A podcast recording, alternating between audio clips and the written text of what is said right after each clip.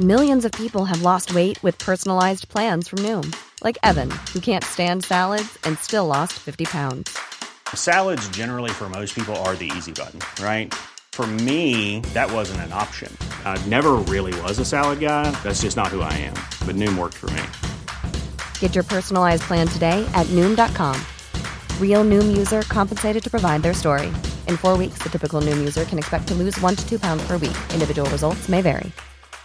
Quality sleep is essential. That's why the Sleep Number Smart Bed is designed for your ever evolving sleep needs. Need a bed that's firmer or softer on either side? Helps you sleep at a comfortable temperature? Sleep Number Smart Beds let you individualize your comfort so you sleep better together. JD Power ranks Sleep Number number 1 in customer satisfaction with mattresses purchased in-store. And now, save 50% on the Sleep Number limited edition Smart Bed for a limited time. For JD Power 2023 award information, visit jdpower.com/awards. Only at a Sleep Number store or sleepnumber.com.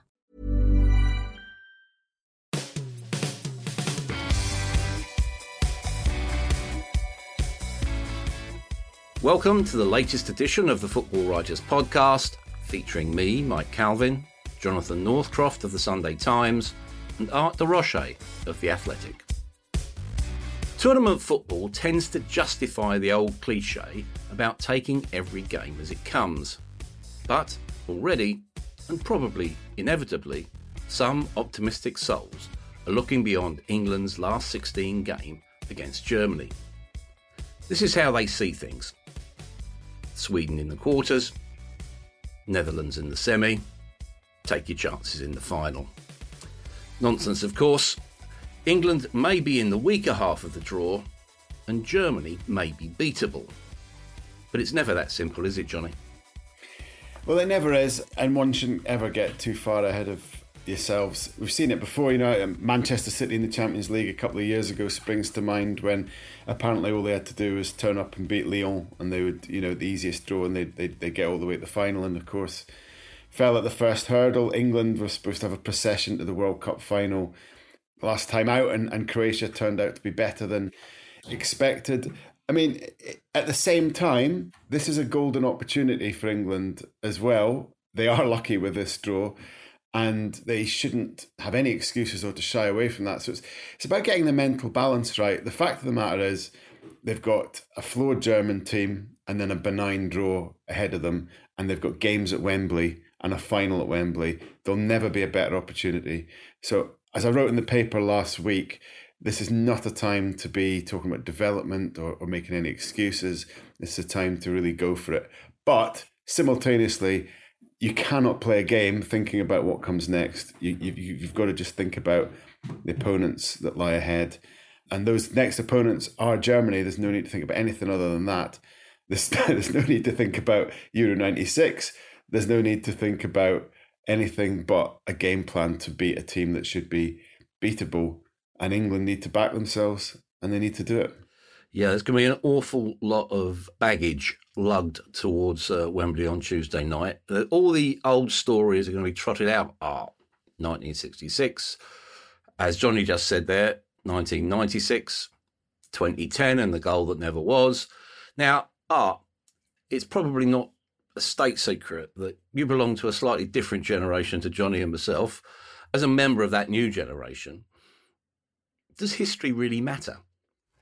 I think in a sense it does, but it gets to a point where it's not really needed in the discussion anymore, I'd say. If if we look back just like a week ago, heading into the England Scotland game, both broadcast companies were running specials about it almost a week in advance and I think that's a bit over the top.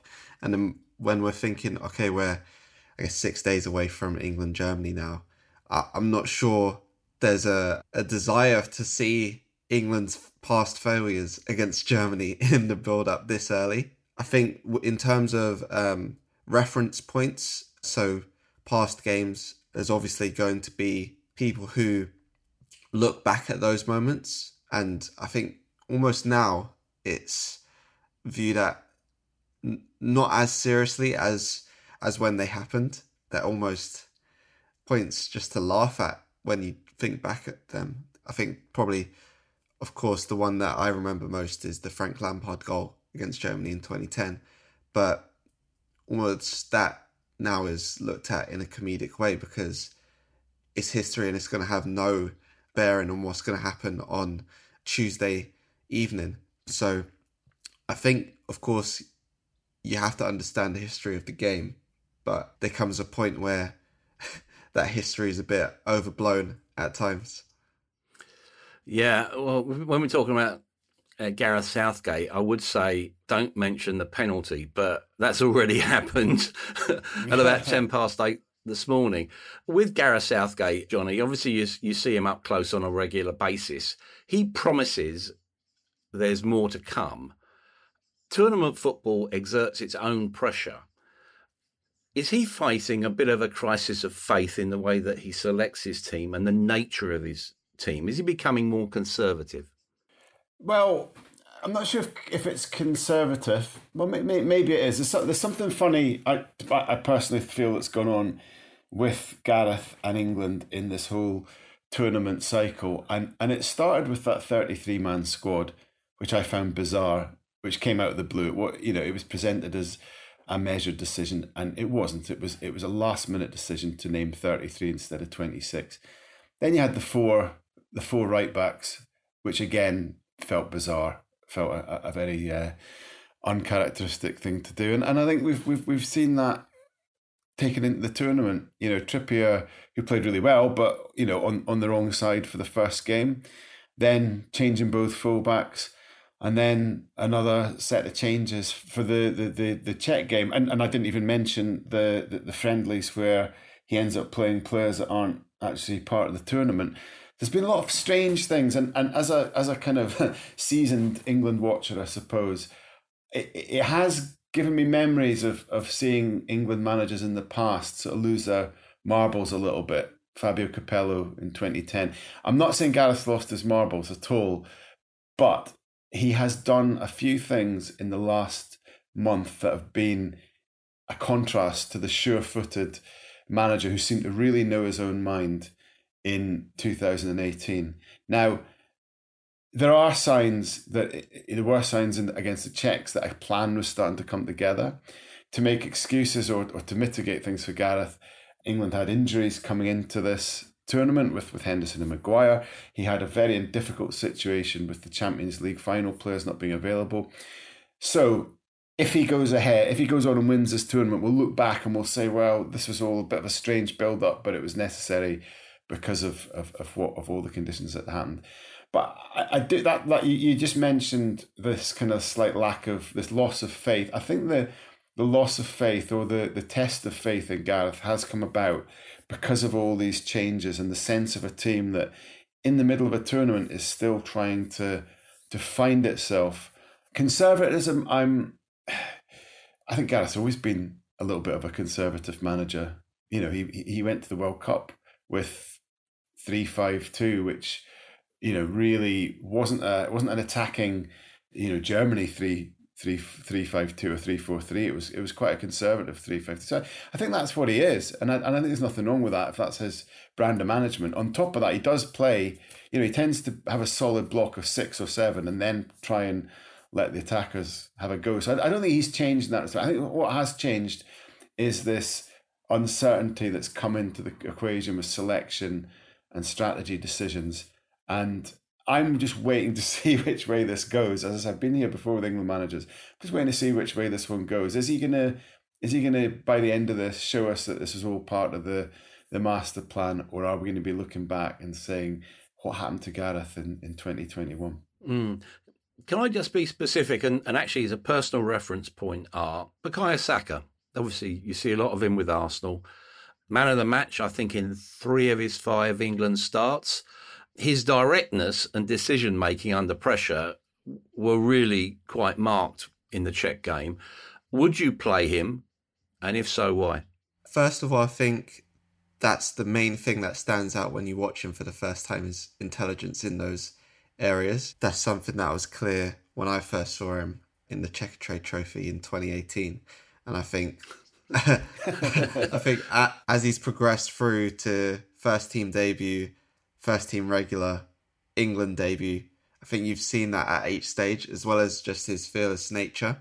And I do think that not playing him in the first two group games was a wise decision because of the amount of football he played last season for Arsenal. He was the club's second most used outfield player at just 19 years old.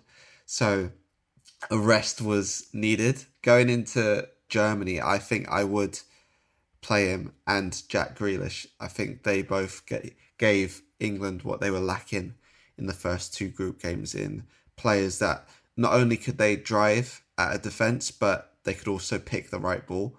And I feel that one of the reasons Gareth may be branded as that conservative manager at the minute is because he has a variety of players in that profile who can make a difference in the final third, but he hasn't put as much trust in them as, say, his regulars just yet. And I think now that the time has come to play Germany, putting trust in them when they have proven that they can make a difference, I think it's only right. And I think that that's where England are most dangerous as well when they have players who can make opposition defenders make decisions. and hopefully that'll be the case come Tuesday. Mm. There's so many external considerations and complications, aren't there, Johnny? You know, most notably the COVID quarantining of, of Mason Mount and, and Ben Chilwell. Just to concentrate on on Mount, who you know is probably more integral to England's style. Given all those restrictions, well, I think they end the night before the game. Should he play? And if he does, how will that influence the balance of the team, do you think? I don't think he can play given how close to cut off the, the, the, ending of the restrictions are. I, I, I just don't think that's I don't be healthy for team morale. Guy that's not fully training to then suddenly be parachuted in, and it's probably wouldn't be healthy for Mount. And let's be honest as well. And I love him as a player. He hadn't quite caught fire in the first two games, and you know I think Saka's presented a really difficult dilemma almost for for Gareth because he wouldn't he wouldn't have had him down as his right sided attacking element going into this tournament, but he was so good, especially in the first half an hour against the Czechs, that it asks the question as to whether he has to stay there. Especially when you think Germany have got Gosens on the on the left, who's a real sort of flying machine going forward, but might leave spaces inside him to attack that that that that uh, Saka with that intelligence art talks about could exploit. Where England have been good in this tournament, driving from midfield or, or, or, or just in front of midfield. Sterling's done it a couple of times, dropped deep and driven with the ball. Phillips did it a couple of times in the first game. Saka did it to to to sort of create the position for the, the goal against the Czechs. Grealish did it very well. That's been an area that England have got strength in and they should be looking to do that against the German team that are going to play, you know, a midfield two, which isn't necessarily a very defensive midfield two if it's Gundogan and Kroos, with a defence that's vulnerable to pace, with very attacking wing backs with a high line as well. So there's there's there's scope there. I, I it, it's an inter- it's, a, it's an interesting one. I think that the strongest part of the team has been on the left. It's been Sterling, Grealish, and him interchanged beautifully. So again, there's probably no need for Mount to come back in there. And I think the decisions are more what he does on the right, whether it's keeping Saka. I mean, you know, we may talk about Jadon Sancho. I don't think Gareth's even going to think about him. But the Germans will be amazed if he doesn't come in or, or isn't doesn't come in the equation on the right. So, but I think anyway, I think I think the left's kind of sorted after the last game, and, and it's that right hand side that's the, the, the, the part of the pitch he's got to think about.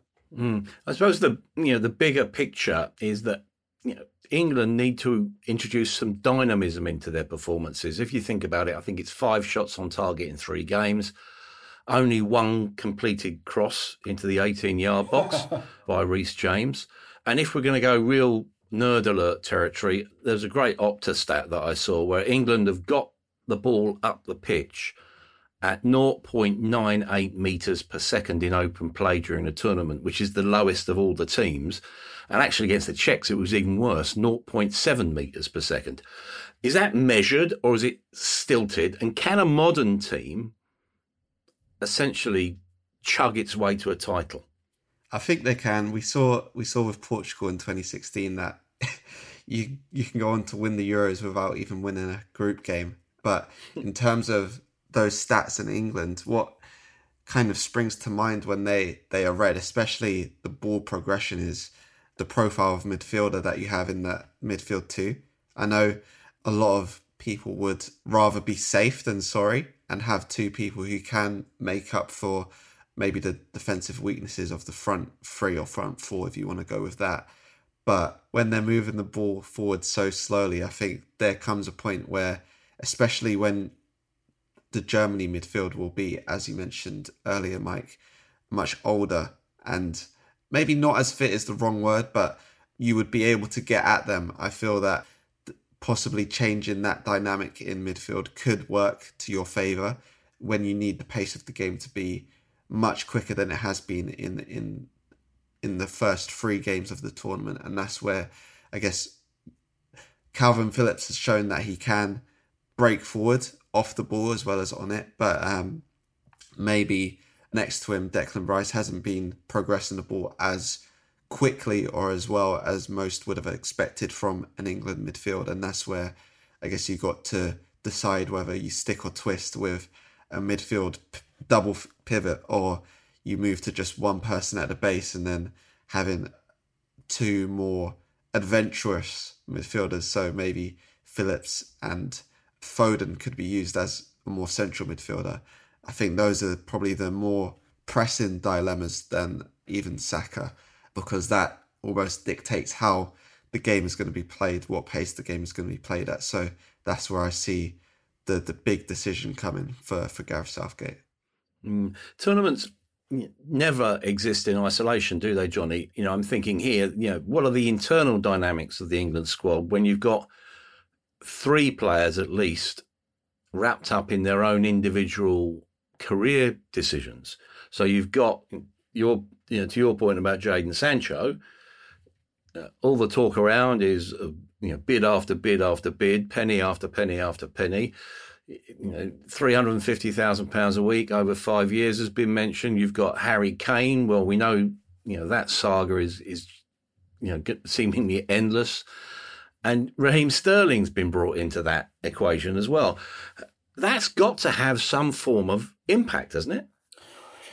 I think. Well, I think I think you got to separate the, the, the players. Actually, I think Harry Kane's just one of those guys who uh, almost nothing will have an impact on him. He's just a, he's he's he's just got that kind of very literal goal scorers, strikers mentality. I, I, I don't think it's going to affect him.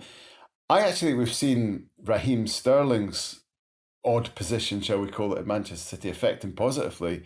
He's played like he's got a point to prove.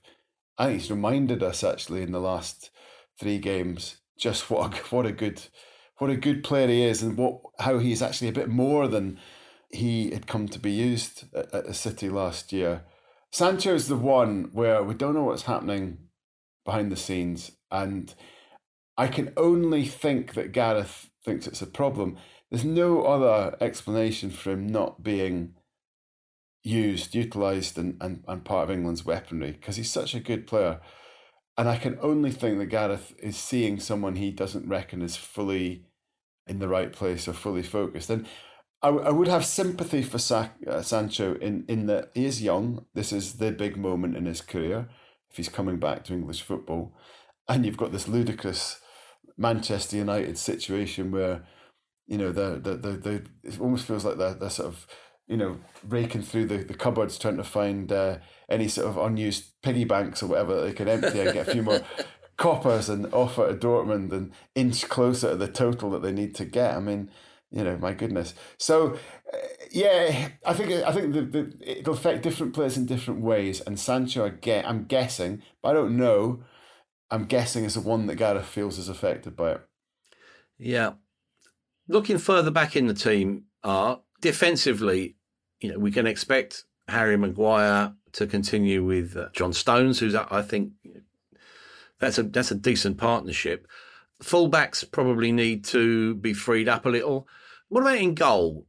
Is Jordan Pickford answered the critics? Because you know, I'll put my hand up. He wasn't. We wouldn't have been my first choice had Nick Pope been there, for instance. Has he has he done well enough to actually get people off his back? I think for the time being, yes. Obviously, at club level, there's still questions being asked every week. But for England, he has done very well so far this tournament. I don't think there's been any panic situations um, that I can remember off the top of my head. Aside from just normal goalkeeping, he has been a good presence at the back, especially. Of course, they're going to harp on about three clean sheets in the group, but I do think that he has been a, a sound performer in goal with what happens in front of him as well. I think it's important to for him to be even more vocal than he already is with the changes that could happen ahead of the uh, next game. I think Harry Maguire did very well coming back into the side against the Czech Republic, not just defensively, but again in terms of getting the ball forward. He was can't remember who the pass was to, but it was a lovely pass down the channel, which led to a shot on goal. And I think that's what was one of the things that was missing in the first two games. Although John Stones can play out the back, I think Maguire does carry it a bit further forward and can be a bit more penetrative with his passing. And then with the fullbacks again, probably they do need to be freed up a bit more. I think uh, Reece James is probably the more the more um, adventurous right back in the squad at the minute. But I guess it does come down to what Gareth Southgate wants from his fullbacks at the time against Germany as well, considering they're going to be attacking the wide wide areas a bit more. They may not be freed up as much in that game anyway because you have um, Kimmich and Gosens to take care of. so um, maybe it's not going to be in that game where they're going to be freed up, but you'd expect it to happen at some point. Mm. You know, lest we forget, Johnny, Germany was six within six minutes of going out. You know, as Art, said, they are strong on that left with uh, in particular. You know, this is a tournament actually which some of the less fashionable clubs in Serie A have produced players. You know, both for the Italian national team and in this case Atalanta and Germany. What do you make of Germany, and where will their principal threat come from? Do you think? Yeah, I mean they're, they're a they're a mixed bag, aren't they? They're a hodgepodge, and you know I talked about how there'd been a strange build up for England. I mean, what a strange build up for Germany with you know just the the stream of results: Switzerland, North Macedonia, three years of downturn. Joachim Löw being vilified, going from being national hero vilified, and then suddenly bringing back Muller and, and Hummels, which is, you know, kind of cultural equivalent, I suppose, of Don't know, bringing back Rio Ferdinand and, and Paul Scholes for a tournament or something like that. But actually, the, the right decision, because uh, certainly with Muller's case, he's such a good player. Hummels is, is, is, is, you know, the pace really has gone, but, but I suppose he's quite an intelligent defender still. I mean, the difficulty for Germany comes from, I, I think, rather than name an individual player, I think I'd characterize it as nous or intelligence. I look at that team and I see I see Toni Kroos, who, you know, one of the passing geniuses of, of our generation, and Gundogan, who's who's an incredibly intelligent footballer. Joshua Kimmich, who, if he played in the Premier League, everyone here would understand exactly how good that guy is. Can play anywhere, just a superb football brain and, and competitive mentality. And then Kai Havertz, who towards the end of the season at Chelsea began showing us the talent that he is, and another very, very, very intelligent footballer whose movement into those areas is is incredible. So I think that's a difficult. I I think you've got a very intelligent, canny football team who might be able to exploit weaknesses or see where the weaknesses are for England. I think the weakness in Germany is probably physically in terms of lack of pace at the back and just uh, you know an imbalance that's even greater than England's towards midfield and attacking talent at the expense of lack of defensive solidity. Mm. And what they all have also got, I suppose, are is you know, a coach at the end of his career with Germany, Joachim Löw, been there, seen it, got the t-shirt, smelt the t-shirt. He's got a fantastic ability, it's always seemed to me, to actually react in game uh, and probably has the, the obviously has the tournament experience that someone like Gareth Southgate does not have. What sort of role will he play? Can a coach decide a game? I think so. Yes, we saw that with hung- the Hungary game. I think that's probably the most recent example. They're knocked back twice and they come back. Although it's absolute necessity that they at least get a point from that game, they got it. And I think when you're looking at um, Joachim Löw's CV, I guess you call it, he's been very meticulous for, from the day that he walked in, even when he was um, assistant manager, I think. And that's where game management from Gareth Southgate is going to have to come into it a lot more than it has done in, in any other game, I think, where, yes, you can rely on set pieces and yes, you can have a certain way you want to go about things, but that can change in an instant depending on what happens in the game. And I think staying stuck on your plan A for too long isn't great. You have to admit when you're wrong and you have to see that in in the heat of the moment as well. And if Southgate does get something wrong in the early stages of the game, he probably wouldn't change it straight away, I don't think, but changing it at least at some point in the game, hopefully early in the second half. changing it at least at some point in the game will be important because I think Germany will be ready to to change whenever they see that England are on top in that game. I know they've played with a, a three at the back with wing backs mostly during the tournament, but they also have Leroy Sané and Timo Werner who offer different different challenges up top. And if if they do come on, how are England going to deal with that pace with Harry Maguire, who's going to be on his second game if he does start, and depending on what fullbacks Gareth Southgate goes for, how how are those challenges going to be dealt with? That's what I'm also interested to see because they're not easy challenges to face. Yeah, let's move on if we could to Wales, Johnny. In essence, we've got the the Leicester derby in Amsterdam on Saturday. Kasper Schmeichel against Danny Ward. Several issues flow from that. Just like you to dwell on Schmeichel, if you could please. He's an emotional leader at club level and that seems to be replicated for Denmark. You also know his dad, Peter, very well.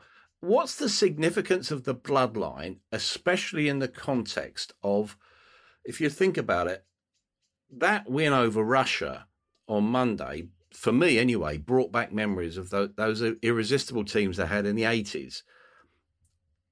I know it's a very long and convoluted question, but how? Yeah. Uh, thank you, mate. How how uh, how important is Schmeichel going to be? And give me an idea of the personality of a guy who could well shape that game. Well, to try, I mean, I know exactly what you, are talking about, Mike. Actually, because I was, I, I see echoes of the past in in that Danish team, and I thought they played like the '86 team at times in that second half against Russia, which for you know, people before arts of, of arts generation rather was just what a you know just an incredible attacking great team. You know, great what team. a team! You know, Laudrup, uh, Elkjær, and and just lots of, of, of adventure and pace and abandon. And they didn't they fell short at the '86 World Cup, but they really entertained. And that's what Denmark were like in in in, in the second half against Russia. But then you got eight, you got ninety two Denmark, who of course was this incredible story when won won the Euros, and there's something there's something special about the team spirit of this current Danish side that is like the 92 team. Because that 92 team was a band of brothers. A lot of them came from Brøndby, including Peter, who was at Man United at the time, but was developed in the Brøndby system. Very close, very tight knit, called in at the last moment.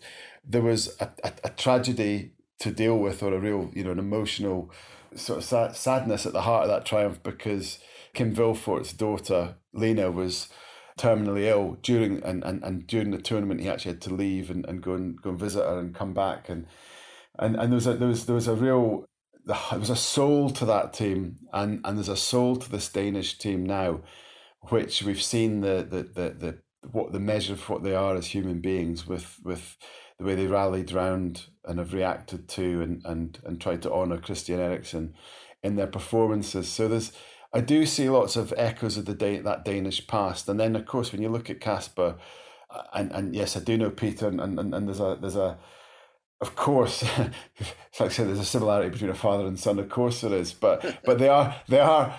It, it, just as Peter was more than a goalkeeper, you know, he captained Manchester United to the '99 European Cup final. He scored 11 goals as a goalkeeper. He was more than just a guy, you know, he redefined the position.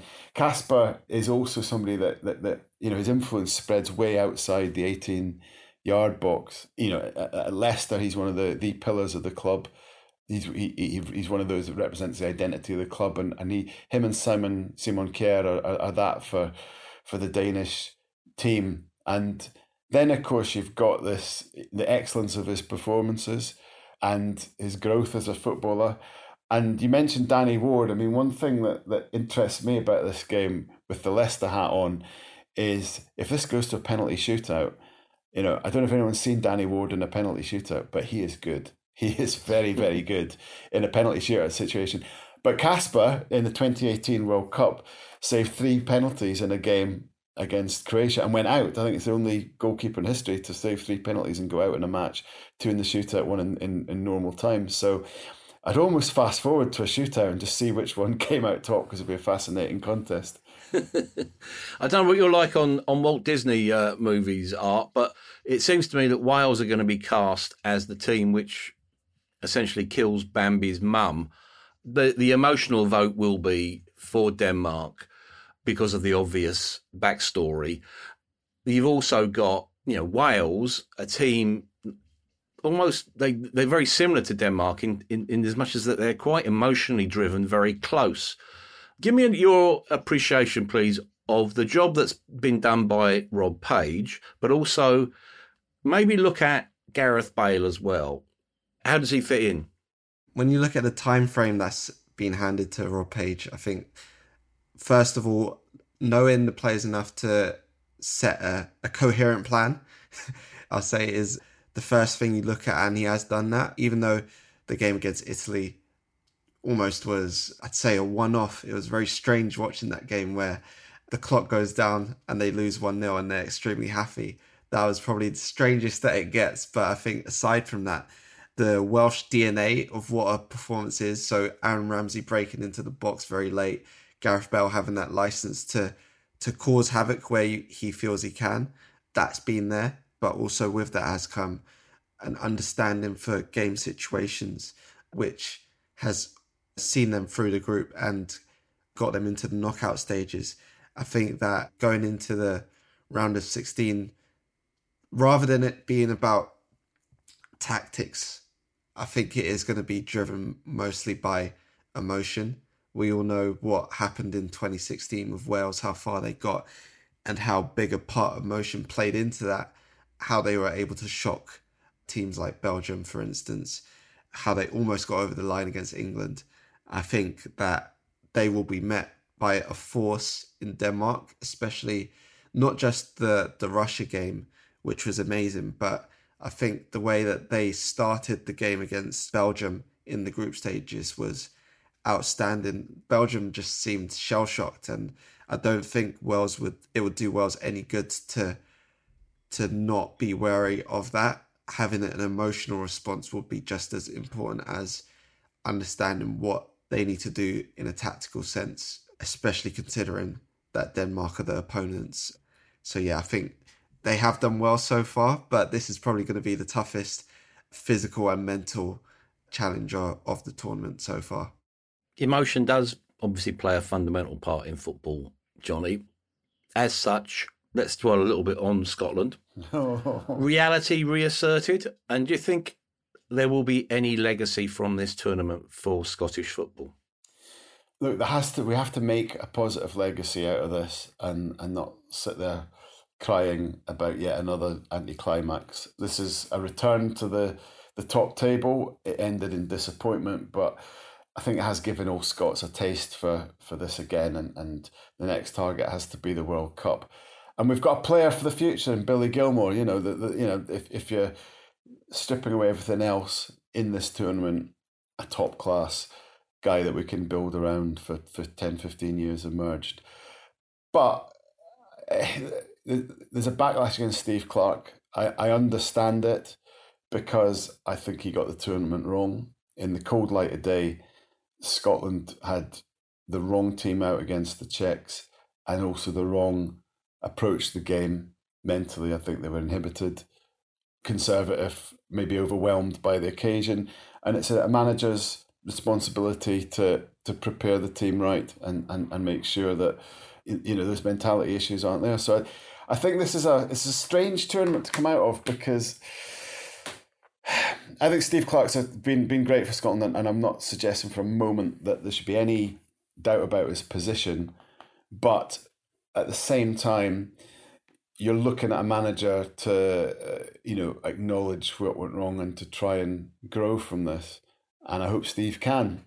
And my overwhelming feeling, just as a Scot, is is I've sort of been there before, of course, every tournament, in fact, in my lifetime, but I, you know it's that Del Amitri song, Don't Come Home Too Soon. Again, we've, well, we were always at home, but we, we, we finished it too soon, you know. And um, you look at other countries, peer countries, the Czechs, the Welsh, Austria, they're still in the tournament. And why not us? We've got to do better. Scotland have got to do better as a football country. You know, yeah, we don't have the best squad in the world, but we don't have the worst. And at some point, we've got to break the cycle and and play above ourselves, be inspired and and and and approach things more positively and just you know just, do something for goodness sake. Just do something in my lifetime please please. So we can't we can't fall back. You know michael grant in the times has written a very good piece today as he always does about how scotland can't just play the old oh well we were proud to be there. You know we show pride. Nonsense we're better than that. We're more than that. You know, everyone's proud about their nationality. Everyone's proud of the national team. That's you don't get a medal for that. You know, well done, Scotland. You sang Flower of Scotland. Great.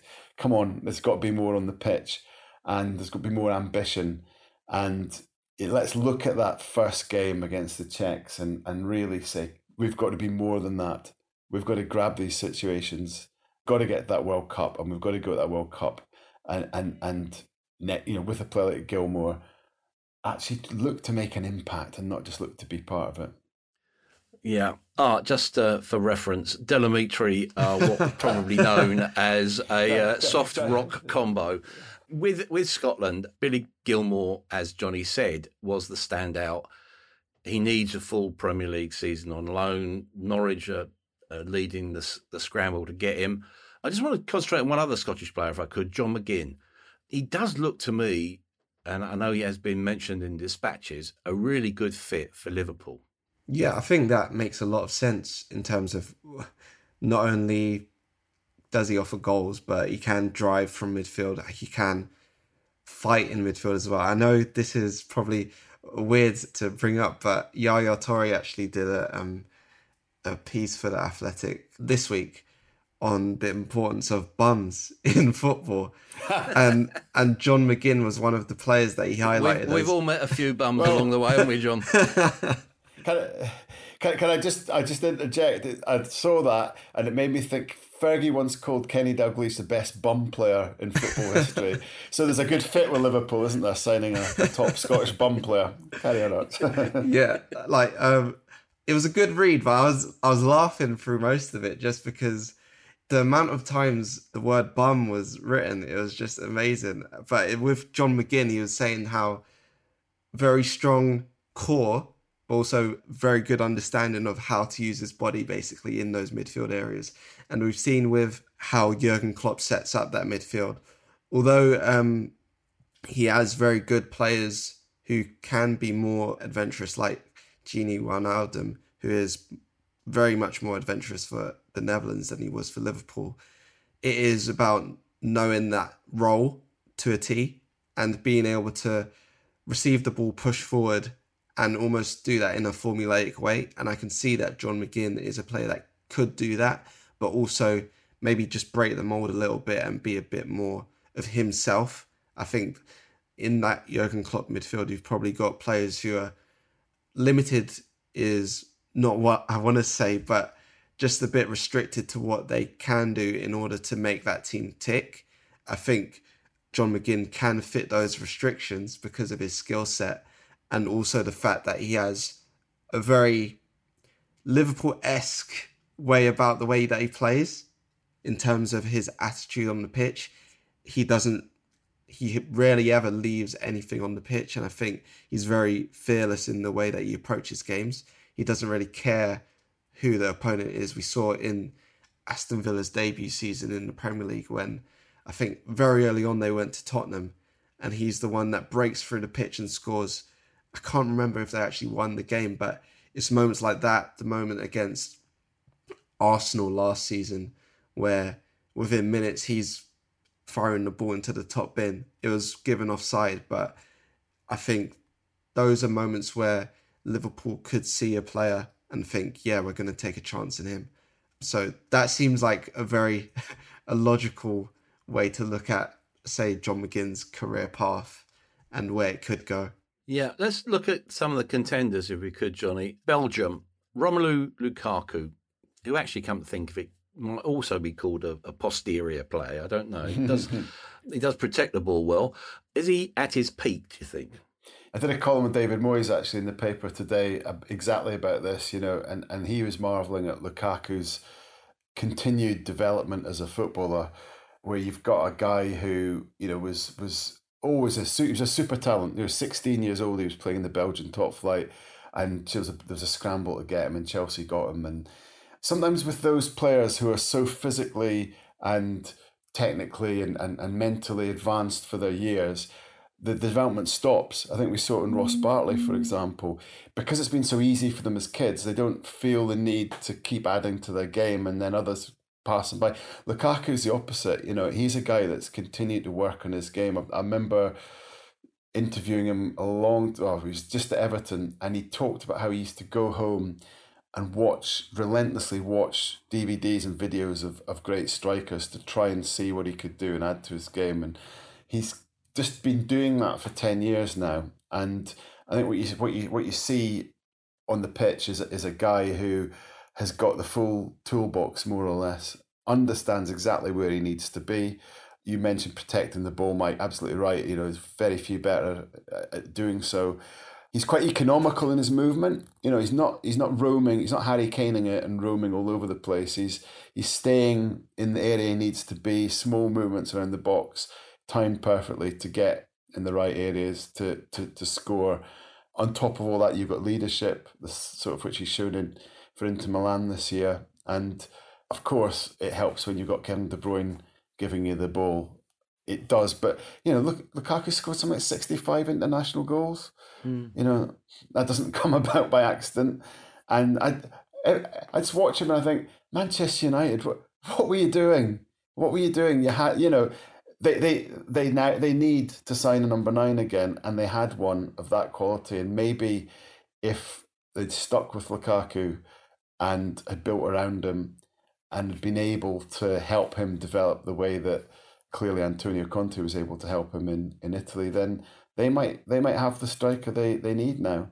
It cheers me watching him because I know that that's a guy that deserves everything he gets because he's put so much work into it. Mm.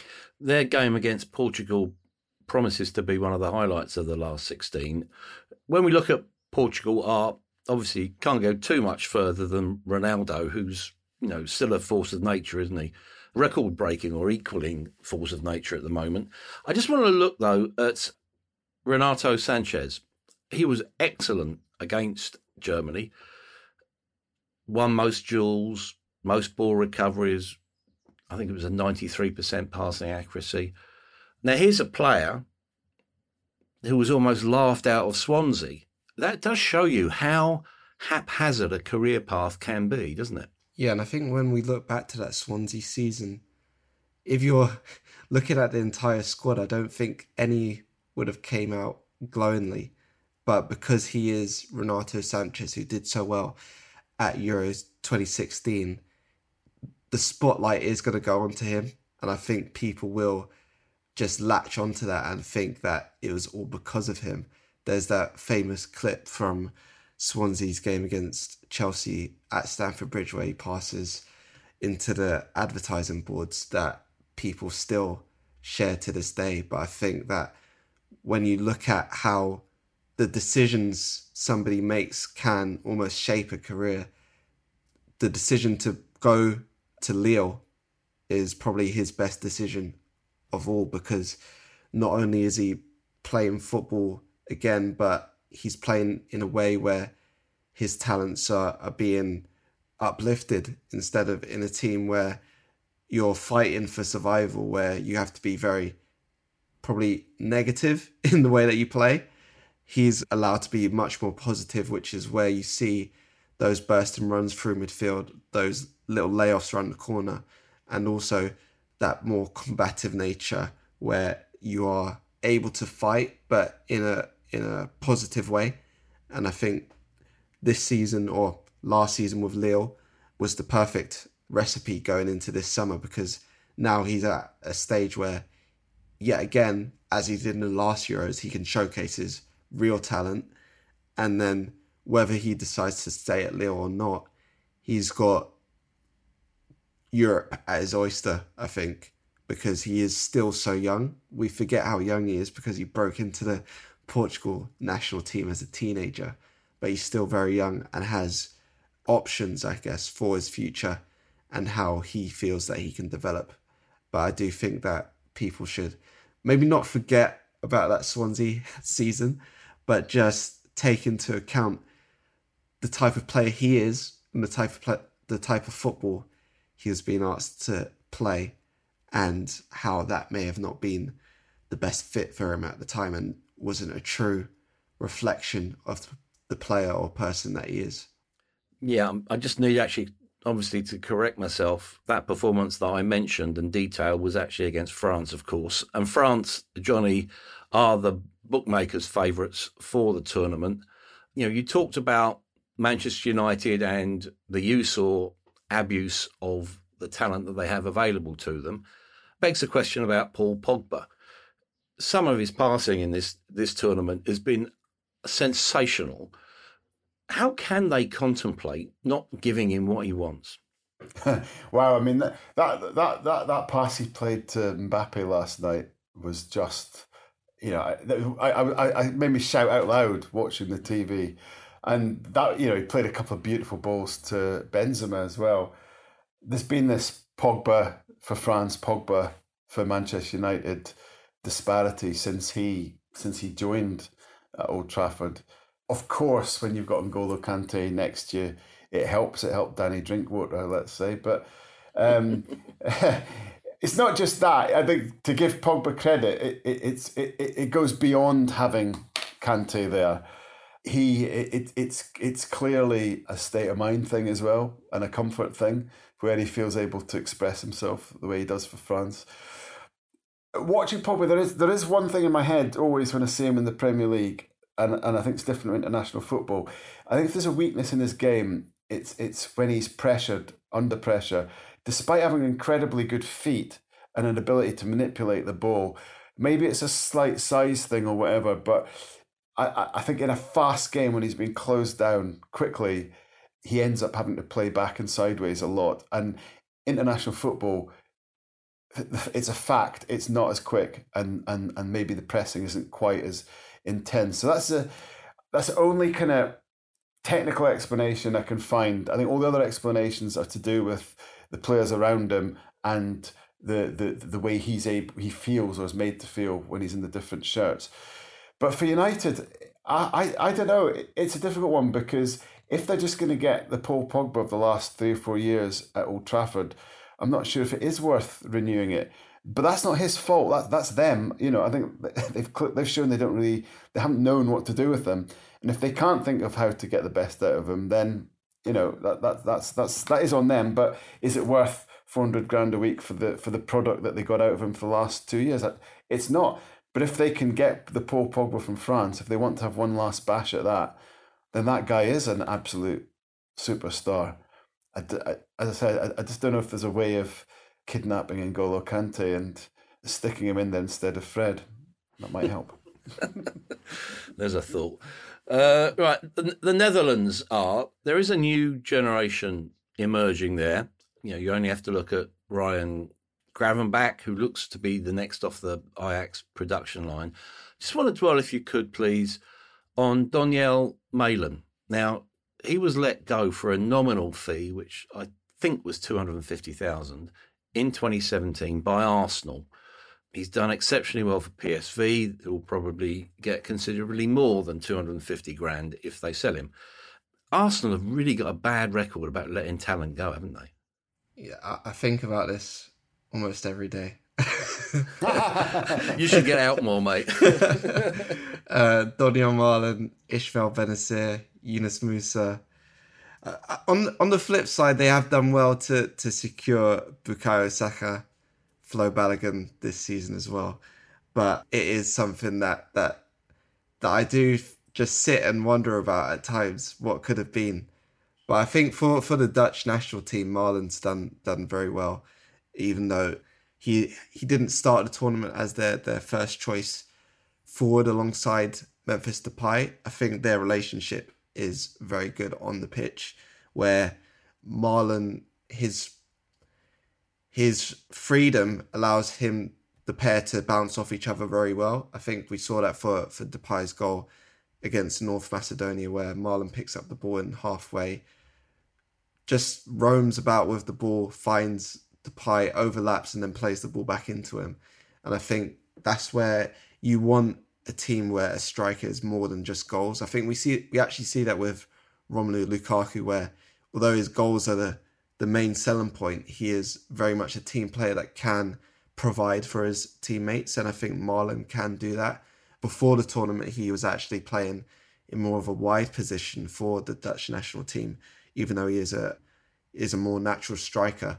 But even at PSV, he has shown the ability to look for his teammates in those positions and just play the simple ball, which can be a hard thing for strikers to do at times. But I do think that going into the knockout stages, having a team that can work like clockwork and just move the defenders around is something that is invaluable. Not just having a striker that that stays between the widths the width of the posts. I think giving teams those other decisions to make will be beneficial. And he's a player that I've been waiting to see given a chance at the Euros, and I'm very happy that he's done as well as he has so far, and hopefully he continues to get a, a chance because yes, at, at Arsenal, the only first team football he got was in a few preseason friendlies in Australia and Asia where he played as a right wing back. Um, and that's something as well that is going to stay with me forever uh, for the wrong reasons that I'll probably be thinking about in 50 years' time, thinking, why did we do that? But yeah, good. I'm happy for him because if he didn't move to PSV, maybe he wouldn't be here right now. So can't complain, could only appreciate it. Yeah. Just finally, you know, the, the, the group stages are behind us, highest scoring Euros ever. Italy have emerged, Spain eventually emerged. The real tournament starts now in the last 16, but for a domestic audience, there's only one game in town England against Germany you know, I'm braced for the deluge. What about ourselves? What are our thoughts, just finally and briefly? Johnny, Art, who's going to win and why? Johnny. Oh, it's so hard to know what to expect from either this England team or, or Germany. I think we're going to see an epic, an absolute epic match with plenty of twists and turns and emotion in it. This is this is Löw's last chance for Germany. This is this is Germany's last stand. England's big chance, and it's going to come down to probably moments and and going to come down to mentality. If I have to nail my colours to the mast, England are a better team, and Gareth has shown an ability to rewrite England's poor tournament history. You know, Colombia penalty shootout got over that hurdle. Croatia this time winning the first game. I've expressed doubts about or questions about how the the, the, the backdrop of this tournament has been played by him. But I do think that, that, that having Maguire back on the pitch is a huge comfort. I do think there were signs of it coming together against the Czechs. And I suspect England are going to prevail on a sort of night of real, you know, as I say, twists and turns. And if it goes to penalties, I'm not sure if they'd win. so I'm not, I, I, but I think it might be an extra time winner or something. I don't know from let's say from Jordan Henderson scoring his first ever international goal, some kind of mad storyline. Yeah, love it. Oh, what about you? I think it's going to go one of two ways. Either it's going to be very much like a chess match, I think, for 90 minutes, where Gareth Southgate maybe hopes to just stay in the game for as long as possible and then nick it. If he does go that way, I think England will just about get through on, like Johnny said, in extra time, probably 2 1, I'd say, because I don't see them keeping another clean sheet against Germany, how Germany attack down the wings. The other way I see it going is him keeping faith in Jack Grealish and maybe Bukayo Saka's not the one to go for, but a player like Bukayo Saka that can drive forward. And if he does go that way, I do feel a bit more confident in it being done in 90 minutes. But I do still feel that it'll be a very close game that finishes 2 1 again, but just in in 90 minutes rather than 120. so to keep it short, I'd say a narrow England win. Yeah, that sort of conforms to my thinking as well. I think England are probably the better of two flawed teams. But beware, there's going to be a lot of specious nonsense floating around before Tuesday night's game. Uh, with tongue firmly in cheek, here's my contribution to the pile of pap. We discussed the emergence of Robin Gosens. He was born in a town called Emmerich. Lothar Emmerich won the last of his five caps for West Germany in the 1966 World Cup final. They equalised from his last minute free kick.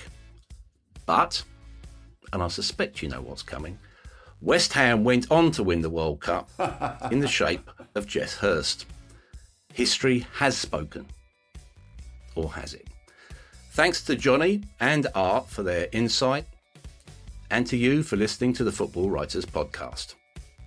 Enjoy the game, if not the build up.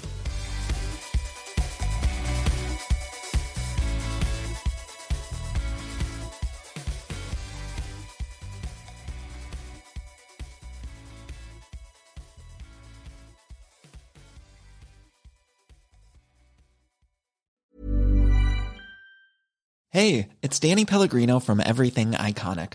Ready to upgrade your style game without blowing your budget? Check out Quince. They've got all the good stuff shirts and polos, activewear, and fine leather goods, all at 50 to 80% less than other high end brands. And the best part?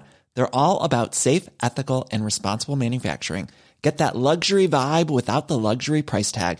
Hit up quince.com slash upgrade for free shipping and 365 day returns on your next order. That's quince.com slash upgrade. Ever catch yourself eating the same flavorless dinner three days in a row? Dreaming of something better? Well, HelloFresh is your guilt free dream come true, baby. It's me, Keke Palmer. Let's wake up those taste buds with hot, juicy pecan crusted chicken or garlic butter shrimp scampi. Mm. Hello Fresh.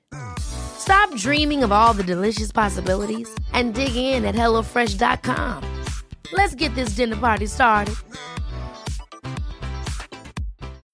When you need mealtime inspiration, it's worth shopping Kroger, where you'll find over 30,000 mouthwatering choices that excite your inner foodie. And no matter what tasty choice you make, you'll enjoy our everyday low prices, plus extra ways to save, like digital coupons worth over $600 each week. You can also save up to $1 off per gallon at the pump with fuel points. More savings and more inspiring flavors make shopping Kroger worth it every time. Kroger, fresh for everyone. Fuel restrictions apply.